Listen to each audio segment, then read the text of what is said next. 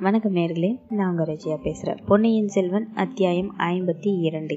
கிழவன் கல்யாணம். வாங்க நேர்களே மூவரும் என்ன பேசிக்கிறாங்கன்னு பார்ப்போம் மாமல்லபுரத்து கடற்கரையில் கல்பாறைகள் பல உண்டு. சில சமயம் கடல் பொங்கி வந்து அந்த பாறைகளின் மீது அலைகள் மோதி கொண்டிருக்கும் மற்ற சில சமயத்தில் கடல் பின்வாங்கி சென்று அந்த பாறைகள் உலருவதற்கு அவகாசத்தையும் கொடுக்கும். அதில் சிறிய பாறையையாவது மாமல்லபுரத்து மகா சிற்பிகள் சும்மா விடவில்லை. அந்தந்த பாறைக்கு தகுந்தபடி பெரியதாகவும் சிறியதாகவும் காட்சிகளை கற்பனை செய்து அழியா சிற்ப உருவங்களை அமைத்து வைத்தார்கள். அந்த மாதிரி சிறிய பாறைகள் இரண்டு எதிரெதிராக அமைந்திருந்த இடத்தை ஆதித்த கரிகாலனும் மற்ற இருவரும் அணுகினார்கள். ரதத்திலிருந்து இறங்கி சென்றார்கள். இரண்டு பாறைகளிலும் இரண்டு சிம்மாசனங்களாக கருதி கரிகாலனும் மலையமானும் அமர்ந்தார்கள். பார்த்திபேந்திரன் அவர்களுக்கு சற்று அப்பால் நின்றான். அடிக்கடி அலைகள் வந்து அவர்களுடைய முழங்கால் வரையில் நனைத்து கொண்டிருந்தது. அலைகள் பாறைகளில் மோதிய போது எழுந்த சிதறுதலில் சில சமயம் அவர்கள் மீது முத்து மழையாக பொழிந்து கொண்டிருந்தது. சற்று தூரத்தில் படகுகள் வரிசை வரிசையாக பல்வகை பண்டங்களை சுமந்து கொண்டு கடலை கிழித்து கொண்டு சென்றது. அப்பண்டங்களை படகிலிருந்து இறக்கி பாய்மரம் விரித்து நின்ற பெரிய மர கலங்களில் ஏற்றி கொண்டிருந்தார்கள். இரட்டை மண்டல படையெடுப்புக்காக சேகரித்து வைத்த பண்டங்கள் எல்லாம் இலங்கைக்கு போக வேண்டியிருப்பதை நினைத்தால் என் நெஞ்சம் குதிக்கிறது என்றான் பார்த்திவேந்திரன். பின்ன என்ன செய்கிறது? சோழ நாட்டின் பொறுக்கி எடுத்த வீர படைகள் இலங்கையில் இருக்கிறார்களே அவர்கள் போர்க்களங்களில் வெற்றிக்கு மேல் வெற்றி அடைந்து வருகிறார்கள். ஆயிரம் வருஷமாக இலங்கை அரசர்கள் வீட்டிலிருந்து அரசு புரிந்த அனுராதாபுரத்தை கைப்பற்றி ஜெயக்கொடி நாட்டியிருக்கிறார்கள். அப்படிப்பட்ட வீரர்கள் பட்டினி கிடந்து சாகும்படி விட்டுவிடுவதா? என்றான் ஆதித்த கரிகாலன். அப்படி விட வேண்டும்னு இப்ப யார் சொன்னார்கள்? உணவு பண்டங்கள் அனுப்ப வேண்டியதுதான். ஆனால் சோழ நாட்டிலிருந்து நாகப்பட்டின துறைமுகத்தில் ஏறி போக வேண்டும். அல்லது பாண்டிய நாட்டிலிருந்து சேதுக்கரையில் ஏற்றி அனுப்ப வேணும். இந்த வறண்ட தொண்டை மண்டலத்திலிருந்து போக வேண்டிய அவசியம் என்ன? அதிலும் நாம் வடக்கே படையெடுத்து செல்வதற்கு இதனால் தடை ஏற்படுமே என்பதை எண்ணி சொன்னேன் என்றான் பார்த்திவேந்திரன். அதை நினைத்தால் எனக்கு உள்ளம் கொதிக்கத்தான் கொதிக்கிறது. அந்த பாவி பழுவேட்டரர்களின் நோக்கம் என்னதான்னு தெரியவில்லை. எத்தனை நாள் இதையெல்லாம் சகித்து கொண்டிருப்பது தாத்தா? ஏன் இன்னும் பேசாமல் வாயை மூடிக்கொண்டிருக்கிறீர்கள்? ஏதாவது வாயை திறந்து சொல்லுங்களேன் என்றான் கரிகாலன். குழந்தாய் இந்த கடல் அலைகள் ஓயாமல் ஓவென்று சத்தமிடுகின்றன. கடல் அலைகளோடு போட்டி போட்டுக்கொண்டு உன் தோழன் பார்த்திபேந்திரனும் கூச்சலிடுகிறான். இதற்கு நடுவில் நான் என்னமாய் பேசுவது? எனக்கோ வயதாகி தள்ளாமை வந்துவிட்டது என்றார் மலையமான் மிலாடுடையார். பார்த்திபேந்திரா சற்று நேரம் நீ சும்மா இரு. தாத்தா அவருடைய கருத்தை சொல்லட்டும் என்றான் ஆதித்த கரிகாரன் இதோ வாயை மூடிக்கொண்டு விட்டேன். பாவம் தாத்தா தள்ளாத வயதில் மலைக்கோட்டையிலிருந்து கீழே இறங்கி இவ்வளவு தூரம் சிரமப்பட்டு வந்திருக்கிறார். அவர் முன்னால் நான் வாயை திறக்கலாமா? இந்த கடலுக்கு தான் கொஞ்சமும் புத்தி இல்லை. ஓயாமல் எரிந்து கொண்டிருக்கிறது. இதை அடக்குவார் ஒருவரும் இல்லை. நம் மலை அரசரிடம் சமுத்திரராஜனுக்கு கொஞ்சம் பயம் இல்லை போலிருக்கிறது என்றான் பார்த்திபேந்திரன். தம்பி பார்த்திபேந்திரா அப்படியும் ஒரு காலம் இருந்தது. திருக்கோவலூர் மலையமான் என்ற பெயரை கேட்டு இந்த காசினியில் உள்ள அரசர்கள் எல்லாம் நடு நடுங்குவார்கள். வல்லத்து வான கோவராயர்களும் வைத்தும்பராயர்களும் கங்கர்களும் கொங்கர்களும் மலையமான் பெயரை கேட்டதுமே இடி முழக்கம் கேட்ட சர்ப்பத்தை போல் பொந்தில் போய் ஒழிந்து கொள்வார்கள். சமுத்திரராஜனும் கொஞ்சம் அடக்க ஒடுக்கமாகத்தான் இருப்பார். இந்த உடம்பு கொஞ்சம் தளர்ச்சி அடைந்ததும் இப்போது எல்லாரும் துள்ள ஆரம்பித்திருக்கிறார்கள். ஆயிரம் வருஷத்து பழங்குடியை சேர்ந்த என்னை நேற்றைக்கு மேற்கே இருந்து வந்த பழுவேட்டையர்கள் ஒழித்துவிட பார்க்கிறார்கள். அது ஒரு நாளும் நடக்கப் போவதில்லை. கரிகாலா பழுவேட்டையர்களின் நோக்கம் இன்னதென்று தெரியவில்லை என்பதாக கொஞ்ச நேரத்துக்கு முன்னால் நீ சொன்னாயல்லவா அவர்களுடைய நோக்கம் இன்னதென்று நான் சொல்லுகிறேன். கேள். உன்னையும் உன் சகோதரனையும் தனித்தனியே பலவீனப்படுத்துவதுதான் அவர்களுடைய நோக்கம். இலங்கையில் உன் தம்பி அருள்மொழி தோல்வி அடைய வேண்டும். அதனால் அவனுக்கு அவமானம் நேர வேண்டும். இங்கே உனக்கு உன் தம்பியின் பேரில் கோபம் ஏற்பட வேண்டும். நீங்கள் இரண்டு பேரும் சண்டை போட்டுக்கொள்ள வேண்டும். அதை பார்த்து இந்த கிழவன் வேதனைப்பட வேண்டும். இதுதான் அவர்களுடைய அந்தரங்க நோக்கம் என்று விளாடுடையார் ஆத்திரத்துடன் சொல்லி வருகையில் கரிகாலன் இந்த நோக்கத்தில் அவர்கள் ஒரு நாளும் வெற்றியடைய போவதில்லை தாத்தா. என் தம்பியையும் என்னையும் யாராகிலும் பிரிக்க முடியாது. அருள்மொழிக்காக நான் உயிரையும் விடுவேன். எனக்கு ஒவ்வொரு சமயம் தோன்றுகிறது. கப்பல் ஏறி நானும் இலங்கைக்கு போகலாமா? என்று. அங்கே அவன் என்ன கஷ்டப்பட்டு கொண்டிருக்கிறானோ என்னமோ. நான் இங்கே சுகமாக உண்டு உடுத்தி அரண்மனையில் தூங்கிக் கொண்டு காலங்கழிக்கிறேன் என் வாளும் வேலும் துருப்பிடித்து போகின்றன. ஒவ்வொரு கணமும் எனக்கு ஒரு யுகமாய் போய் கொண்டிருக்கிறது. இங்கு இருக்கவே பிடிக்கவில்லை. தாத்தா சொல்லுங்கள். இந்த பண்டங்கள் ஏற்றும் கப்பல்களில் ஒன்றில் ஏறி நானும் இலங்கைக்கு போகட்டுமா? என்று கேட்டான் கரிகாலன் அரசே அருமையான யோசனை. பல நாளாக நான் நினைத்து கொண்டிருந்ததை தாங்களும் சொல்லுகிறீர்கள். புறப்படலாம் வாருங்கள்.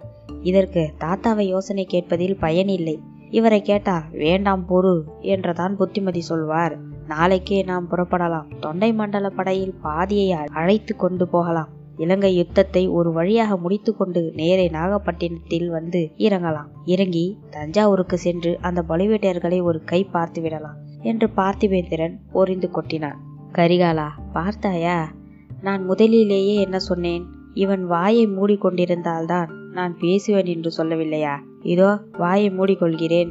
தாத்தா நீங்கள் சொல்வதையெல்லாம் சொல்லி முடியுங்கள் என்று பார்த்திபேந்திரன் வாயை கையினால் பொத்தி கொண்டான். கரிகாலா நீ வீராதி வீரன். உன்னை போன்ற பராக்கிரமசாலி இந்த வீர தமிழகத்திலே கூட அதிக பேர் பிறந்ததில்லை. என்னுடைய எண்பது வயதுக்குள் நானும் எத்தனையோ பெரிய யுத்த களங்களை பார்த்திருக்கிறேன். ஆனால் எதிரிகளின் கூட்டத்தில் தன்னந்தனியே புகுந்து சென்று உன்னை போல் சண்டையிட்ட இன்னொரு வீரனை பார்த்ததில்லை. சேவூர் பெரும்போர் நடந்தபோது உனக்கு வயது பதினாறு கூட ஆகவில்லை. அந்த வயதில் பகைவர்களின் கூட்டத்தில் நீ புகுந்து சென்ற வேகத்தையும் இடசாரி வலசாரியாக வாள் சுழன்ற வேகத்தையும் பகைவர்களின் தலைகள் உருண்ட வேகத்தையும் போல் நான் என்றும் பார்த்ததில்லை. இன்னும் என் கண் முன்னால் அந்த காட்சி நின்று கொண்டிருக்கிறது.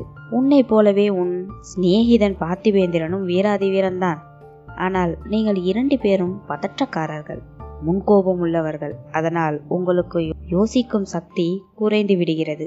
எது செய்ய வேண்டுமோ அதற்கு நேர்மாறான காரியத்தை செய்ய தோன்றிவிடுகிறது.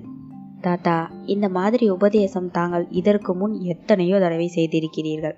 ஆ செய்திருக்கிறேன். ஆனால் ஒன்றும் பயன்படவில்லை என்கிறாயா? பேசாமல் என்னை ஊருக்கு திருப்பி போக சொல்லுகிறாயா? இல்லை இல்லை. இப்போது நடக்க வேண்டிய காரியம் என்னன்னு சொல்லுங்க.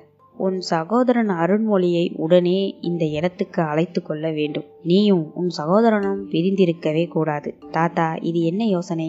அருண்மொழி இங்கே வந்துவிட்டால் இலங்கை யுத்தம் என்ன ஆகிறது?